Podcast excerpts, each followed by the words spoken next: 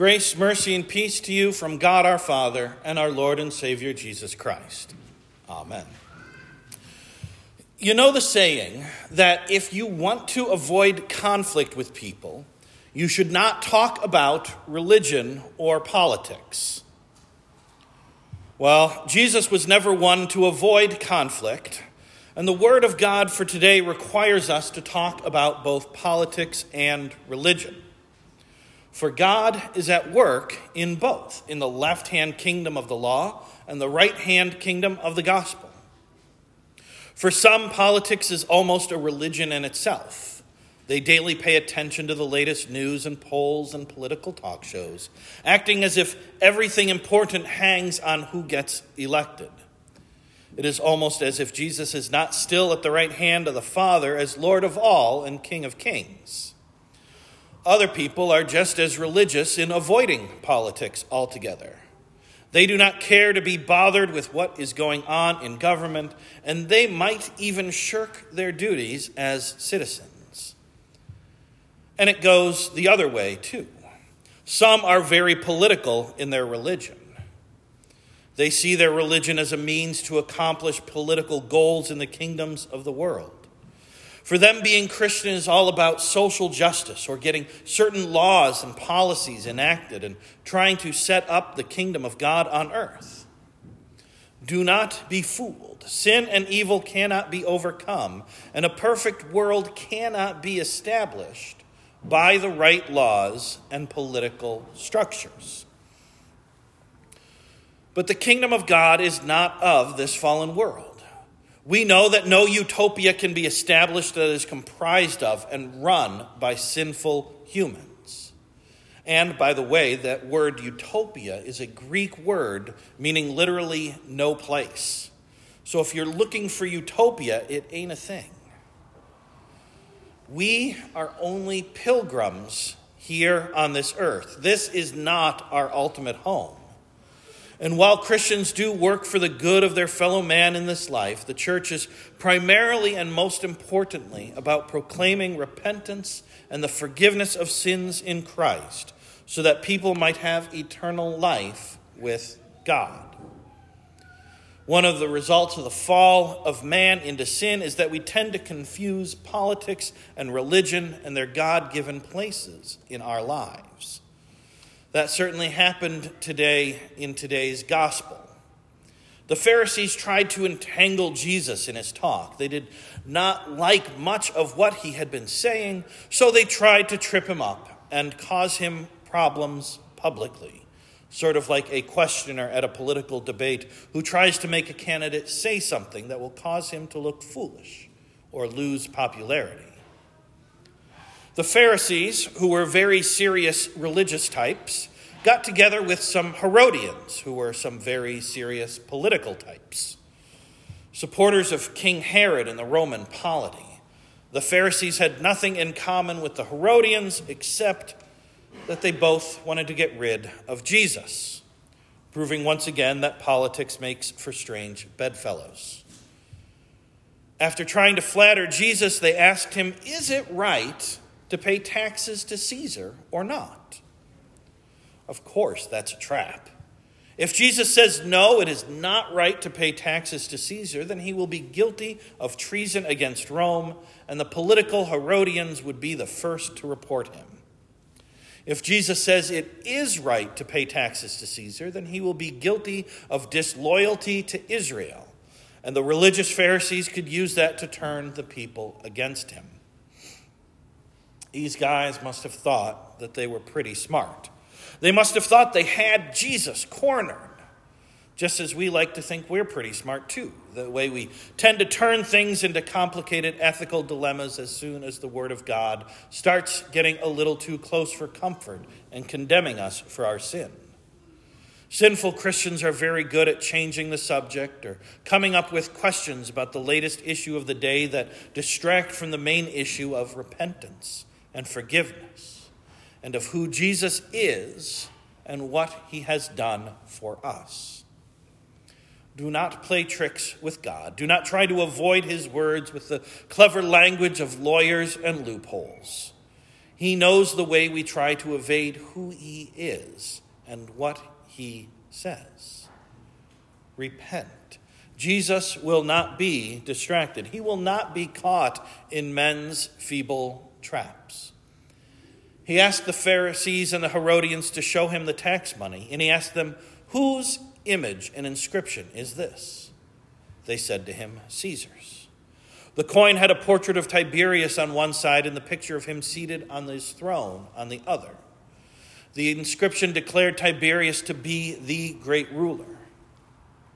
Then Jesus said, Render unto Caesar the things that are Caesar's, and to God the things that are God's. And they marveled at his words and went their way. You get the sense that Jesus wanted to get beyond mere politics to the real business of theology, the things of God.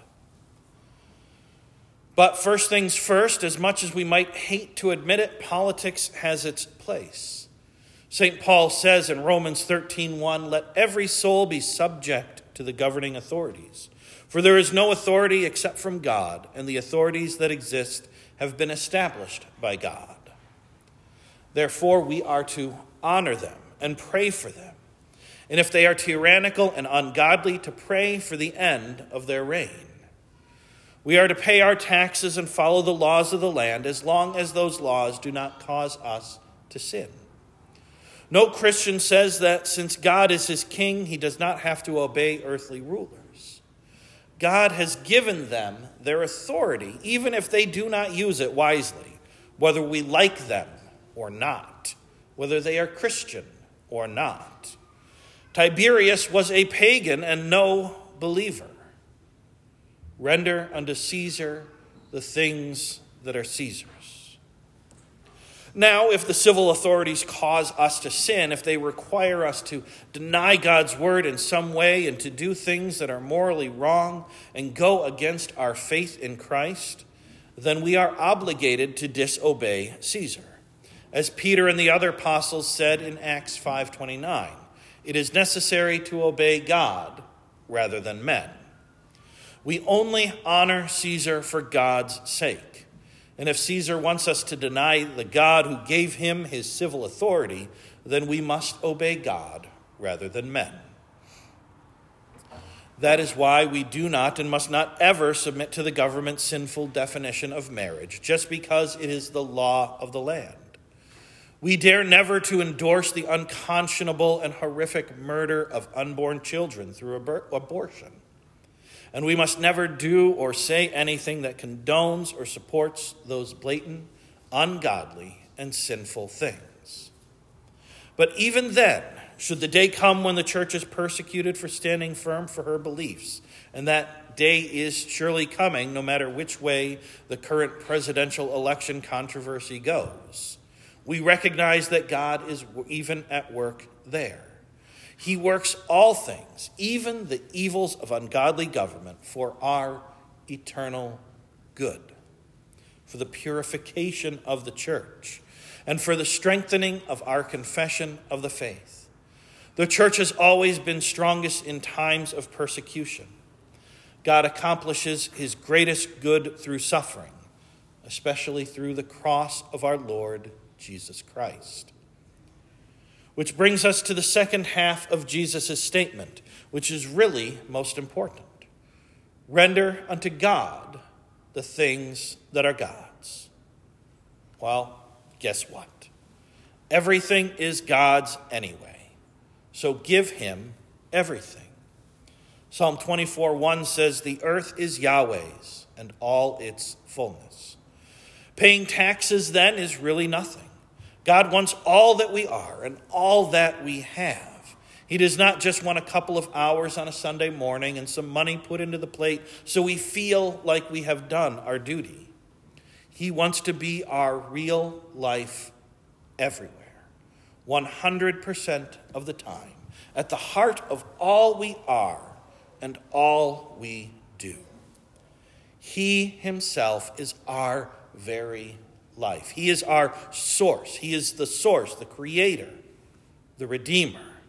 To render to God the things that are God's then means to honor Him as the true owner of everything we have and to manage it in a God pleasing way. That starts with the percentage of our income that should go in the offering plate to support the mission of the church. But it continues with the rest of what we have been given to use and manage out there for the good of our neighbor and the glory of God. Remember, it is all about the image. The coin bore Caesar's image, so it was given to Caesar. And what bears God's image? You do. You are in the image of God. You are given to God through your baptism. But remember this well we do not give ourselves to God. We are brought to God in Christ, for we are in God's image. Jesus actually is the image of the invisible God Himself, according to Colossians. The image of God was broken in us through sin, but it is restored only in Christ. Just as the image of a president is pressed into a coin, so Christ Himself is the image of God coined in our human flesh. And as money is offered up to pay taxes, so Jesus was offered up to God to pay for our sins on the cross, rendered to the Father as a sweet sacrifice. Jesus purchased and redeemed each and every one of us, not with gold or silver, but with his holy, precious blood. And there was even an inscription that was placed over Jesus' head at Calvary by an agent of Caesar himself it read, This is Jesus, the King of the Jews. There is Jesus on his throne for you. When it comes to settling accounts with God, we can do one of two things. Either we can render to him our own works and our own goodness, which will always fall short, or we can trust in the works and the sacrifice of Christ, rendered to the Father as the full and complete payment for our sins. So then, at its heart, to render to God the things that are God's is simply to rely on Christ and to believe in Him. It is to point to Christ the crucified and say, There is my salvation. He alone is the offering that wins for me everlasting life. To put it another way, we render to Caesar obedience, but we render to God the love and trust of our hearts. And there is still more. For through baptism into Christ, the Lord put his own inscription on you, his own triune name. On you, whose image was tarnished and corrupted, Jesus stamped the sign of the cross and joined you to himself. In Jesus, the very image of God is restored to your humanity. You are now God's holy coinage. You are his cherished treasure. And living in Christ, you offer up your bodies by the mercy of God as living sacrifices, by loving and serving your neighbor. Dear friends, we know that we are now citizens of heaven we are as foreigners, only passing through this life and on to our true homeland. That means we do not have to live as if we are so attached to the things of this life. We are citizens of this country for only a short time, but we will live under Christ in his kingdom for eternity. Set the deepest love of your hearts then on that better heavenly country, that new heaven, that new earth that you have been promised. Let your highest attachment not to be to the American flag and to government entities or benefits, but to the holy cross. Let that be the real joy and delight of your hearts. St. Paul wrote in the epistle We eagerly wait for the Savior, the Lord Jesus Christ, who will transform our lowly body, that it may be conformed to his glorious body by the all encompassing power of God, these lowly bodies of ours will undergo a wonderful and mysterious transformation on the day of resurrection, so that they will be like the glorious body of Jesus after his resurrection. Our bodies will finally no longer be threatened by all the troubles and sin and sickness and death they experience in this world. Rather, we will live before God amidst the holy pleasures of the new creation eternally. Let us therefore render unto Caesar what is his, and to God what is his. Let us above all else give allegiance to the eternal Father and to Jesus, who is Lord over all things, for the sake of his holy church, holding to his saving word and to our catechism and creeds, which faithfully confess that word. Let us raise up the holy crucifix of Christ as our great flag and banner of salvation. For though it is a stumbling block for Jews and foolishness for Gentiles, Christ's cross remains the power of God and the wisdom of God, and the only way to enter his everlasting, unshakable kingdom. Amen. And now be the peace that surpasses all understanding. Keep your hearts and minds in Christ Jesus to life everlasting.